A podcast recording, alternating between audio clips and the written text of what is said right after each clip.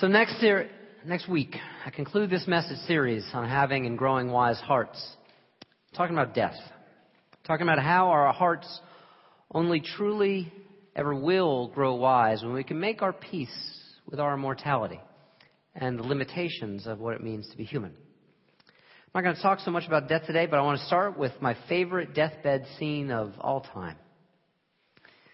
It's probably apocryphal, but it sounds about right knowing a little bit about the characters. It's about Emerson and Thoreau, two of the giants of our Unitarian Universalist tradition. It's said that Emerson, when he visited Thoreau in his final hours as he was dying, that he never saw a person so at peace. That almost as his life force ebbed out, it grew. And that to use the language, as we might say, the last 20, 30, 40 years, that Thoreau became completely self-actualized. And when Thoreau was asked by someone who was trying to needle him a little bit, making sure he was going to be okay with headed to the right place after life, and said, Have you made your peace with God? Thoreau answered in his final hours, almost with his final breath, I didn't know we'd ever quarreled. Now, ours is not just a religion about Thoreau or Emerson, stories about the great men, the great teachers. We instead are invited to practice and share and live out the religion of Thoreau and Emerson and our great teachers. We are invited to practice Thoreau's attitude in life, not just in the face of death, in the face of our own death or in the face of the death of those we love, but in the face of all of the ends, all of the limitations, all of the conclusions that will inevitably meet us as we go through this life. Now, our religious tradition that Emerson and Thoreau helped to shape and form it is suspicious, rightfully so, of rigid dogma. We say the world's great wisdom is too abundant, too large, too rich to be narrowed down into just one single tradition. But the thing is, is that dogma is not just religious or spiritual. There is also emotional dogma as well. A narrow and constrained way of living. Because the thing is, maybe dogma does not want to start out as narrow.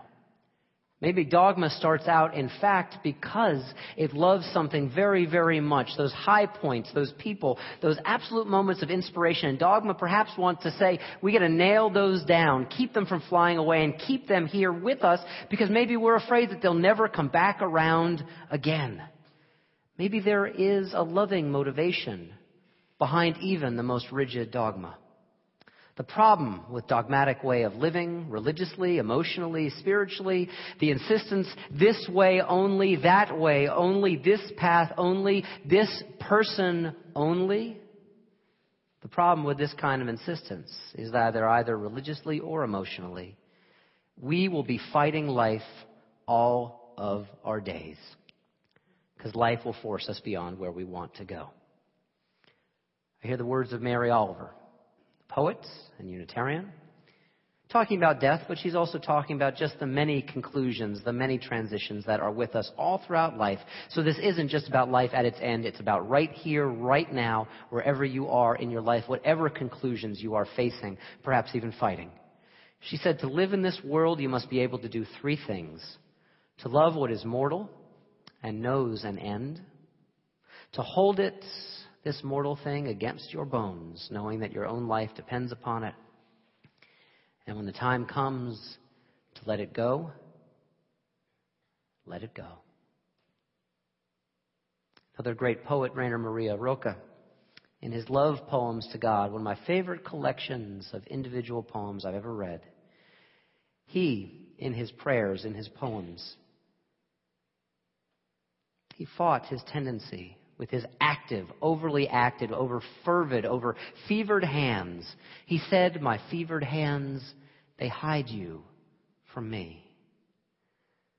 The first time I ever saw anyone praying open handed, have you ever seen that? Not close handed, but open handed. And it was after I had read this Rilke quote, I said, That is awesome. That's wonderful.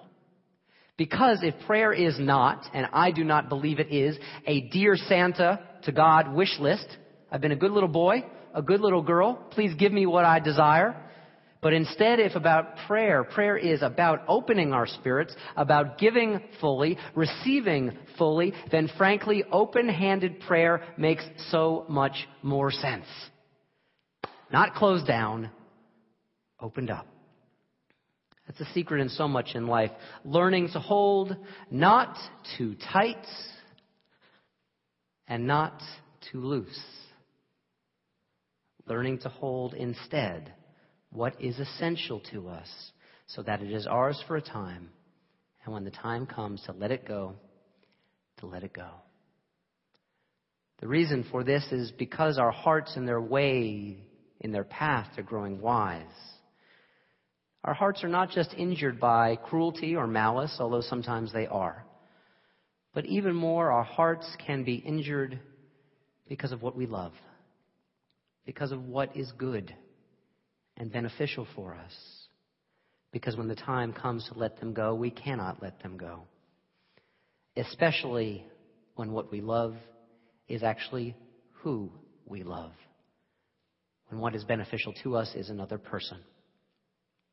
Now, Paul in the Christian scriptures, he's got a great little phrase that he talks about entertaining angels unaware. That in our lives we will entertain angels unaware. This is not a supernatural thing. Maybe he meant it that way, but that's not the way I take it. I think that in fact it can be somewhat of a healthy thing from time to time to entertain angels unaware. The angels that lift our spirits, that teach us to take ourselves lightly with love. See, because maybe if we were aware that angels were angels, we would get worried. And we'd want them to stay with us. And so we would clip their wings, and by clipping their wings, try to force them not from flying away from us so that they would stay with us longer. They would reflect our anxiety. But clipping an angel's wings, that would be denying them what makes them angelic in the first place, which is that there is this free gift of love and light in each and every one of our lives. We want, it is a tendency in all of us, we want to nail down life. By the way, that word attachment, both in the Buddhist sense and in so many different traditions, attachment, it comes from the French word to nail down. Think about that. When you nail something down, well, we got to do that sometimes. There's also a form of violence. It's also a form of saying, you must stay here. Now, in the Buddhist understanding of attachment, it comes in two forms. We remember sometimes the one which is the clinginess. Stay, stay, halt, like a dog, you know? Stay, here, now. But there's another kind of attachment as well, too, which is just as difficult for us. It's aversion. It's not nailing down as much as it is nailing in. Keeping life so far away that we hold it at bay because we're afraid of our hearts getting hurt. Because the truth is that it hurts very much to say goodbye. It hurts to leave, and it hurts when we are leaved by those we love. People pass in and out of our lives. That song is absolutely right. It will come and go. Some of the saddest and the happiest days are when a childhood friend moves away, or the first day of school, or the last day of school. I always hated that graduation was called commencement. Because it's not just commencement, it's not just the beginning of something, it's the end of something as well. Whenever any kind of significant relationship for us ends, we need to remember, and it's a soulful capacity, that alongside the pain and the sorrow and the saying goodbye, to also hold open that space in our hearts for gratitude. Because gratitude makes all relationships, the most significant ones especially, the most ones that hurts especially. Thankfulness will make our relationships into soulful relationships. Because we know the truth with the friend or the beloved or any of those people most precious to us we don't get to keep them. They're not ours to hold on to forever. They are a gift to share in for some time, and then when the time comes to let them go, as the poet said, let them go. Think of your past friendships, your past relationships, the ones, the people perhaps that you wish you could see more of, and for whatever reason you cannot. Somewhere, these friendships, even though you don't see them anymore, these people are on this earth. They are walking and they are talking, they are sharing and laughing and loving, even though they are not here and not with you. But the earth is a better place for their presence, and you are a better person for their presence in your life. Excuse me, I'm getting over cold. There's a band called the Waterboys that has this amazing, about six and a half, seven minute, seven minute song called A Bang on the Ear. And what the singer songwriter does, Mike Scott in this song, is he relates about every failed relationship he has ever had in his entire life. And there's this chorus that happens. And I'm sending them my love and a bang on the ear. But also love at the same time, too. See, he's trying to sort out the fact that all these people, all these ex girlfriends, the song says, they're still with him. But also, we hear in that that sometimes there are relationships that don't end well at all. There are relationships that end in bitterness or in difficulty. And that's the challenge then. Can we be grateful even for those relationships that do not end well? Can we exist outside the shadow, the dark shadow of their end? And if you find yourself perhaps today thinking of some people who you've parted with and parted ways with in the past, and it's painful to think about them, and you're having a tough time thinking of thankfulness or gratitude, I'd invite you to try this little exercise. Next slide. I invite you to fill in the blank. Because of you, I can or I am. Those tough relationships, those ones that hurt when they come about.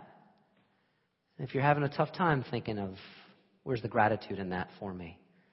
Try that practice. Fill in the blank in your own way. Because of you, because of you, and you're no longer here. Because of you, I can now. Or because of you, I now am. Fill in the blank. Because as you fill in the blank, you will also be growing your heart wiser. See, because through that person, through that experience, even through that end, if you can fill in the blank, you have showed yourself that you have learned something that you needed to learn.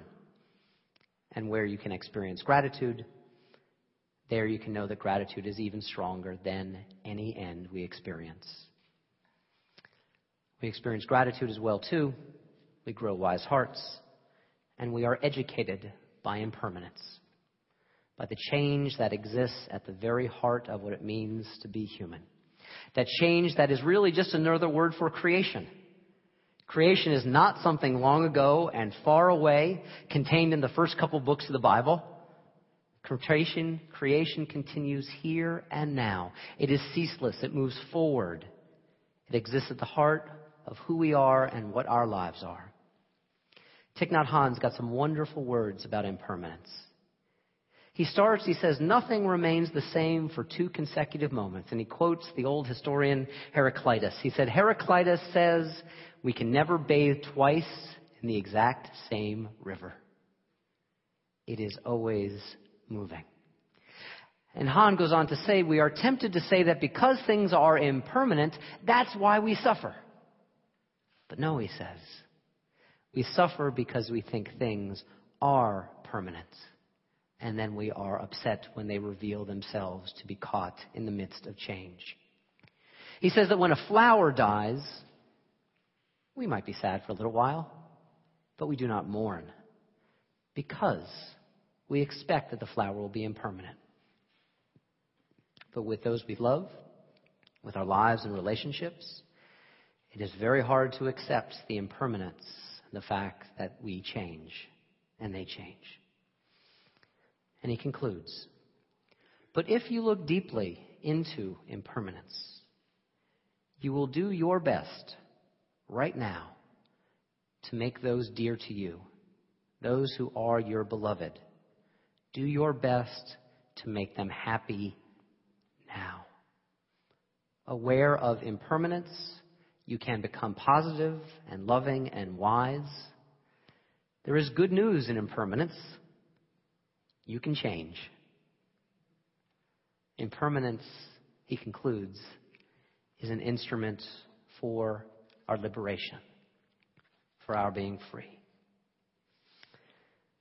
Our attitude to impermanence is really our attitude about life, our attitude about time. Do we savor? Do we hold, not too tight or too loose? Or do we quarrel, saying, I want more? Speaking of impermanence, John Updike, the great novelist, just recently passed away, grew up around here. I remember his book, Too Far to Go. It's a collection of short stories. It's about the rise and the ultimate fall of a family and of a marriage. And I remember a little bit about the short stories. What I most remember is from the foreword to the book. He writes this that a marriage ends is less than ideal, but all things end under heaven. And as time is held to be invalidating, then nothing real succeeds. If time is held to be invalidating, then nothing real succeeds. When I first read this, I thought, oh, I'm seeing a picture of myself right here. I've known what it's like to live with that kind of anxiety when there is never, ever enough time. I articulated this most strongly in arguing in my teenage years with my parents for an extra couple hours on my curfew. And I would do it in this fashion. Come on, mom. It's the last time I'm going to see Chris before vacation is over. Come on, it's the last time before she has to go off to a job interview. Come on, it's the last time. And then one time, my mother said, after about a month of this, she said, Do you realize you've told me it's the last time, five times, that you're going to be seeing your best friend, Chris? And I could recognize for the first time that I was having a premature grief for the moment in some ways killing the moment even before the moment was born. See, because if permanence is the only judge for the success of our lives, then nothing real, no relationship does succeed, or it ever gets the last word. But what makes our lives most meaningful, most real, is not judged finally by what we can capture or keep, because that is a losing battle. The success and the meaning of our lives is judged by what we can appreciate and what we can love, even as our relationships inevitably come to conclusion. The test of the validity of our lives, as Updike was trying to take a look at, says that if creation is still going on around us and impermanence is the rule of life, and we cannot expect permanence, perhaps we can expect something else, which is completeness. And this is a question you can ask yourselves right here, right now, and in the days to come. How completely are you experiencing the transitions in your lives? How completely are you experiencing love, grief, passing, hope, joy? How completely, which is to say, how much are you awakened in the midst of these transitions? Moving from permanence to completeness is the way that our lives, as Updike would say, become valid. And what does the word valid mean other than true? Our lives are true and not false, according to our ability to be fully awake in the very midst of what life gives us. Kind of like one of the most iconic things that's ever been put up on a screen the ending of Casablanca. And Rick has just put Ilsa on the plane because it's not safe to stay and their time is over. And yes, they'll always have Paris. And it's the right thing for them to part. And then Rick turns to Louis and says, Louis, I think this is the start, this is, excuse me, the beginning of a beautiful friendship. Thoreau would have approved of that line. Thoreau would have approved of Rick's ability to let go and not to quarrel and to remain open to the fact that life still has beautiful friendships in it. How often do all of us, from time to time, quarrel with God, with our lives, with time? Supposing if we could only have just a little bit more, then we would be satisfied. But the problem is then we just want a little bit more after that. And a little bit more after that. And a little bit more after that. And the life that we want is always proceeding ahead of us and it never quite arrives here within us. Because if we judge our lives according to the standard of how much or how often, then there will never be enough. If you count your blessings, which is a good thing to do, numbering them. It's kind of gratitude list. But if you count your blessings because you want to keep and capture your blessings, if that's your intent, then that, I tell you, is the surest way to make your blessings unsatisfactory to you. Because all things do conclude, but not all things must conclude poorly. If we have wise hearts, we learn to say goodbye, and we learn to be grateful at the same time. Because this is the hidden secret if we can say goodbye. We know that nothing ever really closes. They transition. They might appear to finish. But in fact, the good news that creation is not long ago and far away, but right here in our midst. If creation continues, so does every meaningful thing, even if it changes. If we can exchange our need for things to resolve, for things to come to a conclusion, in a way that we are satisfied with, and instead replace that with our love for things being open ended. Perhaps that open endedness will even introduce us to a dimension of time that is beyond all time, and that is eternity. So there's a word in the conclusion of this message, which I hope doesn't end for you. There's a word I cannot stand, and there's a word I do not use closure. Can't stand that word. Because what meaningful thing in your life has ever closed down? Just last week, and it's perhaps because I've been watching a lot of exhibition baseball, I had a dream about hitting a home run when I was in Little League. Now, I gotta be truthful there. Actually, it was a triple and an error on the center fielder.